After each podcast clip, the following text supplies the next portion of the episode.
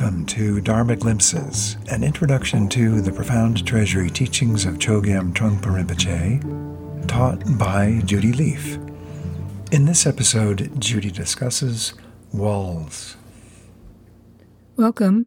In this episode, I'd like to explore the idea of walls, the internal walls that we create, and the walls between us and others that we create.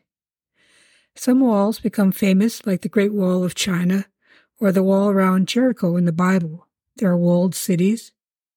Then there's the U.S. border wall. We separate our yards from our neighbors with fences. The poet Robert Frost said, Good fences make good neighbors. How is that so? I'm exploring the idea of boundaries and walls. We're told we need to have clear boundaries to know our boundaries. At the same time, we have the challenge of working with others and how to bridge the gap between self and others. According to Buddhism, many of our problems are actually generated from that sense of separateness between ourselves and others. This kind of wall, this gap between ourselves and others, is not always so visible. It can take us by surprise as we try to connect or we try to help in some way. Suddenly, we hit this wall of separation and we feel a sense of distance or of threat. We can find it very hard to figure out how to connect across such a split or gap. These walls can be very high, as is our sense of estrangement very deep. Can we really understand others? Can we really be understood by others?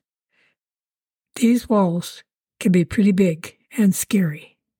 Our walls can be even so big that we can't see beyond to the other side at all.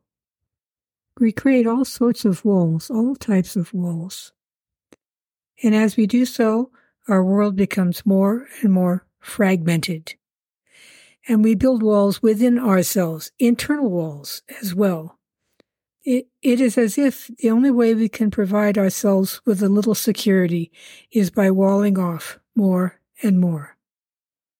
It is by walling off whatever seems to threaten or challenge us. So, how should we relate with walls? What do we do when we feel such a gap of separation between ourselves and others? What about the times we might need walls? Are there good walls and bad walls? How do we relate to all these walls? There are times when we deliberately create walls.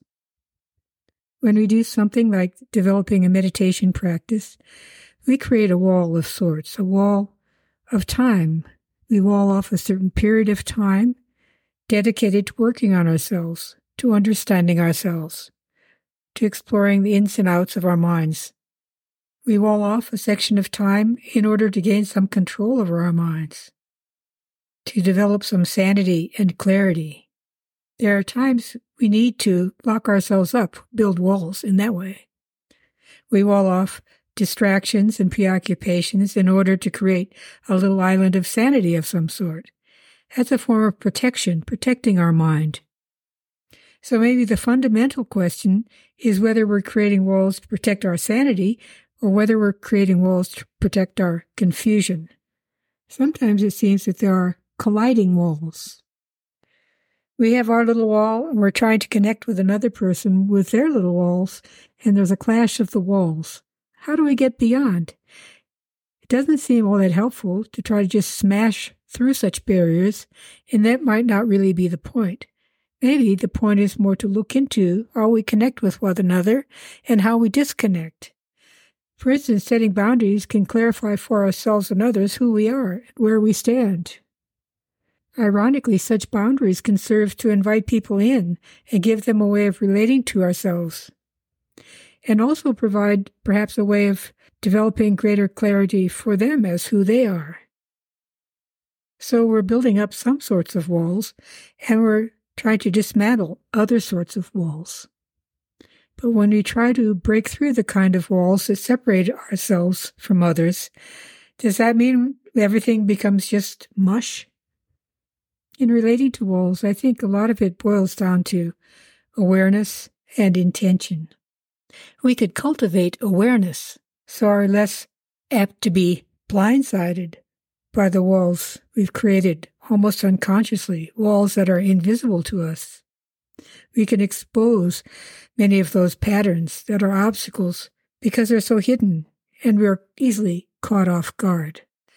Our intentions are important because it gives us the opportunity to create walls or set boundaries with a benevolent inspiration, not as a closing off, but as a clarifying and skillful way of connecting and opening up, which may sound strange.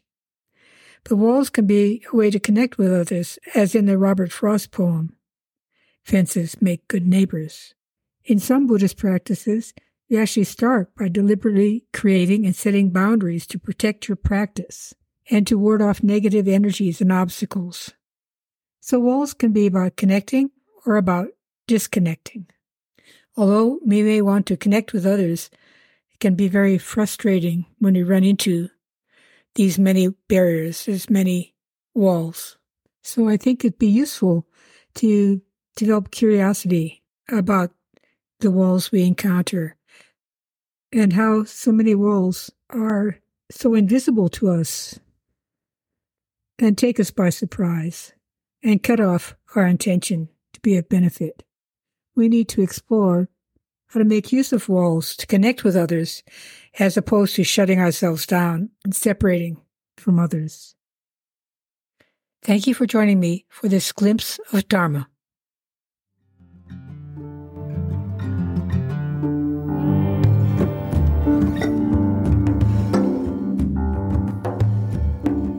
This podcast is made possible through the support of the Hemera Foundation.